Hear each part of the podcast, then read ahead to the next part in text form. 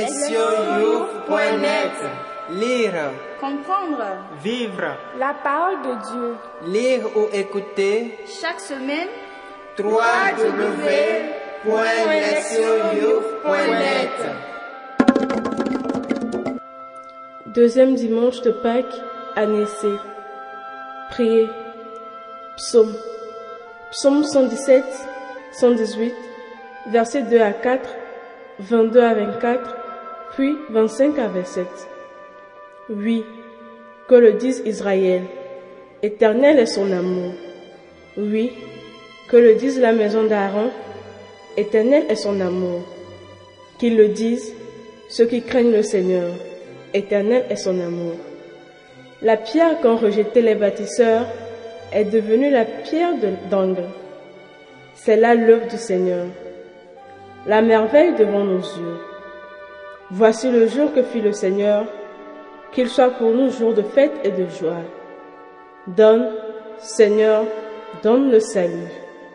Donne, Seigneur, donne la victoire. Béni soit au nom du Seigneur celui qui vient. De la maison du Seigneur, nous vous bénissons. Dieu, le Seigneur nous illumine. Lire la parole. Première lecture. Actes, chapitre cinq, versets douze à seize. À Jérusalem, par les mains des apôtres, beaucoup de signes et de prodiges s'accomplissaient dans le peuple. Tous les croyants, d'un même cœur, se tenaient sous le portique de Salomon.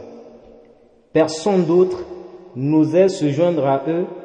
Cependant, tout le peuple faisait leur éloge. De plus en plus, la foule d'hommes et de femmes, en devenant croyants, s'attachait au Seigneur. On allait jusqu'à sortir les malades sur les places en les mettant sur des civières et des brancards. Ainsi, au passage de Pierre, son ombre couvrirait l'un ou l'autre. La foule accourait aussi des villes voisines de Jérusalem en amenant des gens malades ou tourmentés par des esprits impurs, et tous étaient guéris. Deuxième lecture, Apocalypse un, versets neuf à onze, douze à treize, puis dix-sept à dix-neuf. Moi, Jean, votre frère, partageant avec vous la détresse, la royauté et la persévérance en Jésus, je me trouvais dans l'île de Patmos à cause de la parole de Dieu et du témoignage de Jésus. Je fus saisi en esprit le jour du Seigneur, et j'entendis derrière moi une voix forte, pareille au son d'une trompette. Elle disait, « Ce que tu vois, écris-le dans un livre et envoie-le à cette église, à Éphèse, Smyrne, Pergame, Thyatire, Sardes, Philadelphie et Odyssée. » Je me retournai pour regarder quelle était cette voix qui me parlait. M'étant retourné, j'ai vu sept chandeliers d'or et au milieu des chandeliers, un être qui semblait un fils d'homme, revêtu d'une longue tunique, une ceinture d'or à hauteur de poitrine. Quand je le vis, je tombai à ses pieds comme mort, mais il posa sur moi sa main droite en disant, « Ne crains pas, moi, je suis le premier et le dernier, le vivant. J'étais mort, et me voilà vivant pour les siècles des siècles. Je détiens les clés de la mort et du séjour des morts. Écris donc ce que tu as vu, ce qui est, ce qui va ensuite advenir. » Évangile. Jean chapitre vingt, versets dix-neuf à trente et un. C'était après la mort de Jésus. Le soir venu, en ce premier jour de la semaine, alors que les portes du lieu où se trouvaient les disciples étaient verrouillées par crainte des, des Juifs, Jésus vint et il était là au milieu d'eux. Il leur dit, « La paix soit avec vous. » Après cette parole, il leur montra ses mains et son côté. Les disciples furent remplis de joie en voyant le Seigneur. Jésus leur dit de nouveau, « La paix soit avec vous. De même que le Père m'a envoyé, moi aussi, je vous envoie. » Ayant ainsi parlé, il souffla sur eux et il leur dit, « Recevez l'Esprit Saint. À qui vous remettez ses péchés, ils seront remis. À qui vous maintiendrez ses péchés, ils seront maintenus. » Or, l'un des douze, Thomas, appelé Didyme, c'est-à-dire jumeau, n'était pas avec eux quand Jésus était venu. Les autres disciples lui disaient, « Nous avons vu le Seigneur. » Mais il leur déclara, « Si je ne vois pas dans ses mains la marque des clous, si je ne mets pas mon doigt dans la marque des clous, si je ne mets pas la main dans son côté, non, je ne croirai pas. » Huit jours plus tard, les disciples se trouvaient de nouveau dans la maison et Thomas était avec eux. Jésus vient, alors que les portes étaient verrouillées et il était là au milieu d'eux. Il dit, « La paix soit avec vous. » Puis il dit à Thomas, « Avance ton doigt ici et vois mes mains. Avance ta main et mets-la dans mon côté. Cesse d'être incrédule, sois croyant. » Alors Thomas lui dit, « Mon Seigneur et mon Dieu. » Jésus lui dit, « Parce que tu m'as vu, tu crois. Heureux ceux qui croient sans avoir vu. » Il y a encore beaucoup d'autres signes que Jésus a fait en présence des disciples et qui ne sont pas écrits dans ce livre. Mais ceux-là ont été écrits pour que vous croyiez que Jésus est le, le Christ, le Fils de Dieu, et pour qu'en croyant, vous ayez la vie en son nom. Entendre la parole, le thème, prendre la relève du Maître. Après la célébration de la résurrection de Jésus, le jour de Pâques, l'attention se déplace maintenant aux effets de cet événement majeur sur ses disciples et à travers eux sur le monde. Ce deuxième dimanche de Pâques montre comment les disciples de Jésus reprennent et poursuivent certains aspects clés de la mission de Jésus dans le monde.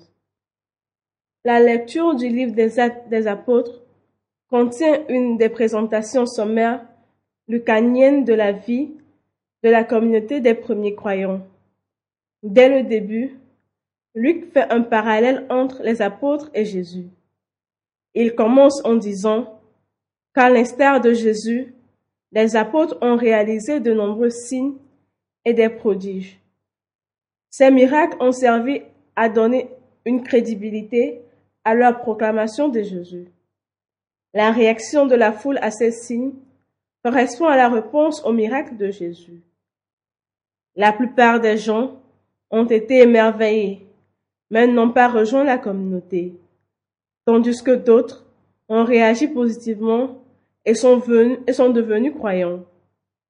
Comme Jésus, Pierre est un grand faiseur de miracles avec la multitude des malades et des possédés venus de loin pour être guéris. Luc a eu le soin de souligner que Pierre guérissait par la puissance de Jésus et non par la sienne. Jésus a utilisé ses pouvoirs de guérison pour montrer que le royaume de Dieu était arrivé dans le monde. Pierre utilise la puissance de Jésus pour proclamer son message de la résurrection et appelle à une conversion crédible et efficace. Bientôt, comme Jésus, Pierre et les autres apôtres seront arrêtés et traduits devant ce même conseil qui condamna Jésus à mort. Pourtant, rien ne peut arrêter maintenant la croissance de cette foi nouvelle, habilitée par Jésus, par l'intermédiaire de ses successeurs. La deuxième lecture de ce dimanche de Pâques est tirée du livre de l'Apocalypse.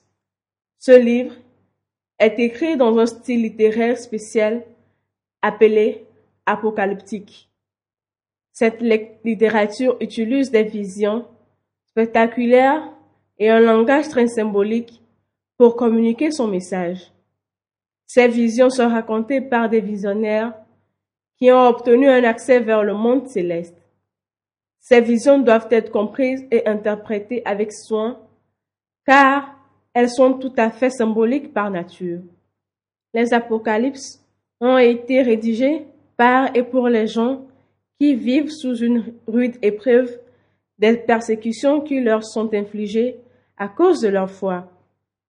Le livre de l'Apocalypse de Saint Jean a été écrit en réponse au premier épisode des persécutions des chrétiens par les autorités romaines qui ont vu le christianisme comme une nouvelle et dangereuse secte.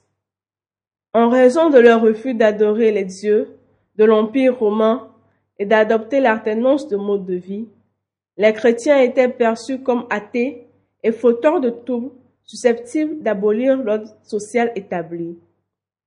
Cela a fait d'eux une cible pour les persécutions fréquentes, locales et nationales. Le livre de l'Apocalypse a été écrit afin de rassurer et de renforcer la volonté des croyants de rester fidèles à leurs convictions religieuses, bien que ce soit un grand danger pour leur vie. La lecture d'aujourd'hui sert d'introduction aux visions qui rempliront le reste du livre. Le visionnaire est un chrétien persécuté nommé Jean, qui avait été envoyé en exil sur une petite île à cause de son témoignage sur Jésus. La première vision l'emmène au ciel où il voit Jésus. Jésus est une splendide figure céleste, le glorieux Fils de l'homme, debout dans le temple céleste. Jésus se présente comme celui qui était mort et qui est maintenant vivant pour toujours et à jamais. Ce qui naturellement se réfère à sa mort et sa résurrection.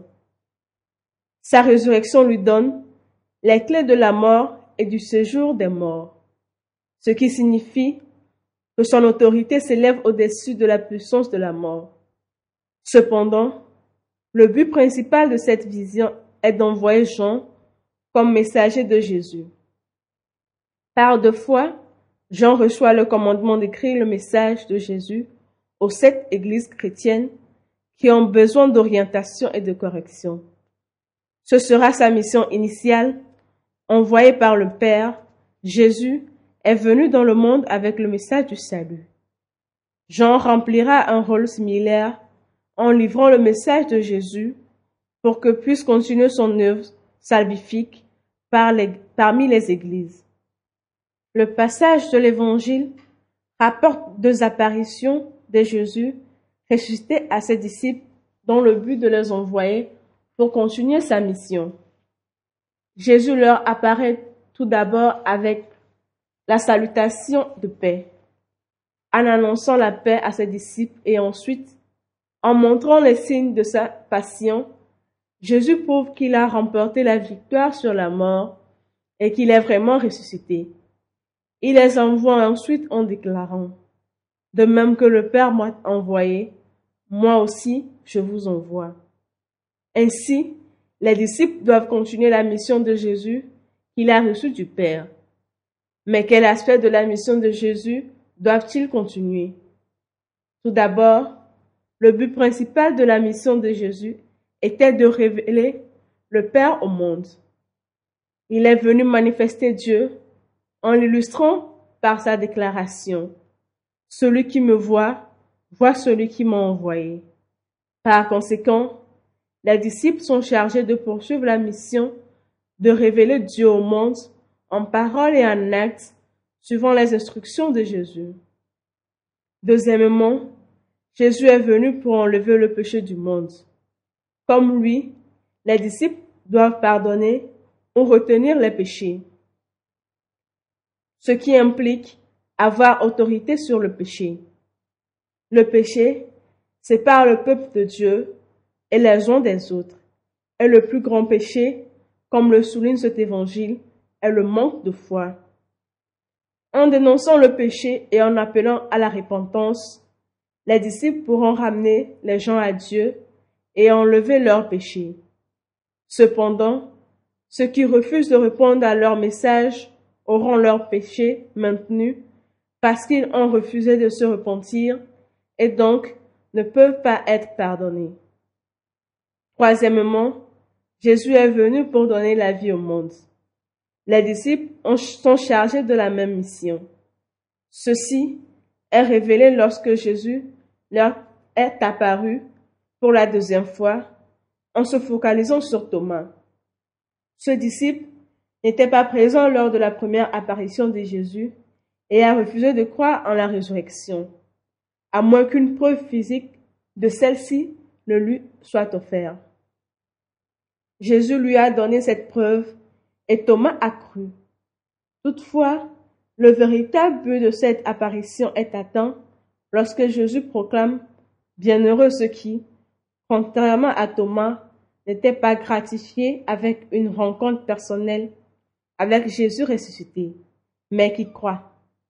Leur foi devra se fonder sur le témoignage de Thomas et les autres apôtres. » Jésus se réfère ici à la future génération de chrétiens dont la foi, basée sur le témoignage apostolique, sera encore plus grande que celle de Thomas. Le lien entre la foi et la vie se révèle dans les dernières lignes de cet évangile où Jésus annonce que la foi en lui donne vie. Ainsi, la tâche des disciples de rassembler les gens à la foi en Jésus équivaut à les amener à la vie. Le thème de poursuivre la mission de Jésus domine la liturgie de ce jour. Pierre et les autres apôtres portaient témoignage à Jésus après avoir mené beaucoup de gens à la foi, pendant qu'il accomplissait des miracles comme lui-même le faisait. Jean, le visionnaire, sera le messager de Jésus dans le monde par le souci d'affermer la foi des croyants persécutés, tout comme Jésus était le héros de Dieu pendant son séjour sur terre. Les apôtres auront la triple mission de révéler Dieu, de remettre les péchés et d'apporter la vie dans le monde. Ce faisant, ils vont continuer la mission réelle de Jésus jusqu'au jour du salut final. C'est une tâche glorieuse, mais inquiétante, qui leur est confiée en vue de prendre en charge le travail de Jésus. Donc, tous ceux qui s'engagent, ils doivent continuellement chercher l'aide de Dieu. Comme le psalmiste le dit, « Ma force et mon chant, c'est le Seigneur, il est pour moi le salut. » Écoutez la parole de Dieu. Aujourd'hui, nous continuons notre méditation sur les événements de Pâques, guidés par le thème « Prendre la relève du Maître ». Ce thème nous invite à imiter le Christ, notre Sauveur et Maître, en continuant sa mission rédemptrice dans le monde. Tout d'abord, nous remercions Dieu notre Père pour l'envoi de son Fils dans le monde et pour nous donner l'occasion de réaliser la mission qu'il lui avait confiée. La même mission de poursuivre l'œuvre du salut de Dieu nous est donnée maintenant. La première lecture nous a montré les apôtres accomplissant beaucoup de signes et de prodiges, agissant de la même manière comme le fit Jésus. Leur proclamation de Jésus comme Seigneur et Sauveur a été soutenue par des miracles. Nous remarquons qu'ils ont agi au nom de Jésus parce qu'ils l'ont pris comme modèle. Tout comme les apôtres, nous aussi, nous avons des gens que nous prenons comme nos modèles à suivre. Souvent, nous, nous essayons d'imiter les gens qui nous impressionnent pour faire le même genre de choses qu'eux ou pour porter le même mode d'habit qu'ils portent. Ces modèles peuvent être des stars du cinéma, des hommes politiques ou influents, ou encore des leaders mondiaux, des musiciens, des, des gourous technologiques ou autres. Aussi admirables soient-ils, nous devons aussi nous demander si les imiter nous aident à grandir dans notre foi et s'ils nous rendent meilleurs en tant que personnes. Jésus nous a révélé Dieu parce qu'il a été uni au Père et a imité Dieu dans tout ce qu'il faisait. Les apôtres étaient des imitateurs de Jésus en appelant les autres à la foi en Dieu et à la conversion. Nous sommes mis au défi de choisir nos modèles soigneusement. La mission d'imiter le Christ dans les circonstances de notre vie ne va pas être facile. Cela va être marqué par une opposition ou même de l'hostilité.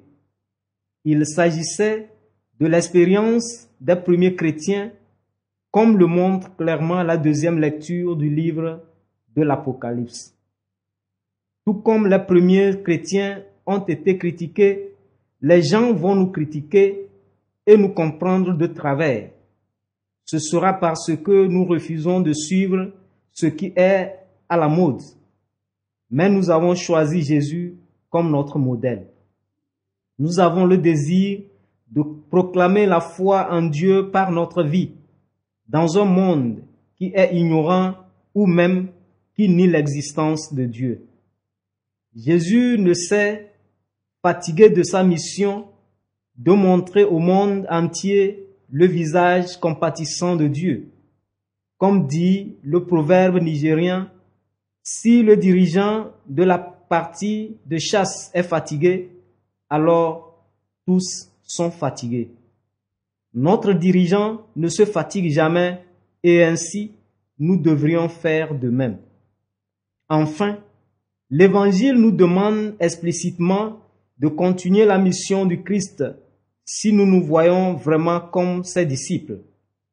La mission de Jésus était de révéler Dieu dans le monde, pour ôter les péchés du monde et donner la vie à ceux qui croient. Comme le propose le thème de ce dimanche, nous sommes appelés à prendre la relève du Maître et de poursuivre sa mission. Cela signifie que nous devons montrer à ceux qui nous entourent le visage de Dieu en étant patients, compatissants et aimants envers eux. Notre mission dans le monde est d'être le reflet de la vie de Dieu que Jésus nous a révélée. Par notre vie de foi, nous voulons être le visage de Dieu visible au monde. Proverbe. Si le dirigeant de la partie de chasse est fatigué, alors tous sont fatigués. Agir. S'examiner. Qui est mon modèle primordial? Qui j'aspire à imiter et comment? Comment mes attitudes révèlent-elles le visage de compassion de Dieu aux autres? Répondre à Dieu. Je rends grâce au Seigneur de m'avoir donné la dignité et l'opportunité de travailler pour lui et avec lui. Je prie Dieu de me guider afin que je puisse savoir comment contribuer à l'œuvre du salut dans ma propre et unique manière. Répondre à notre monde.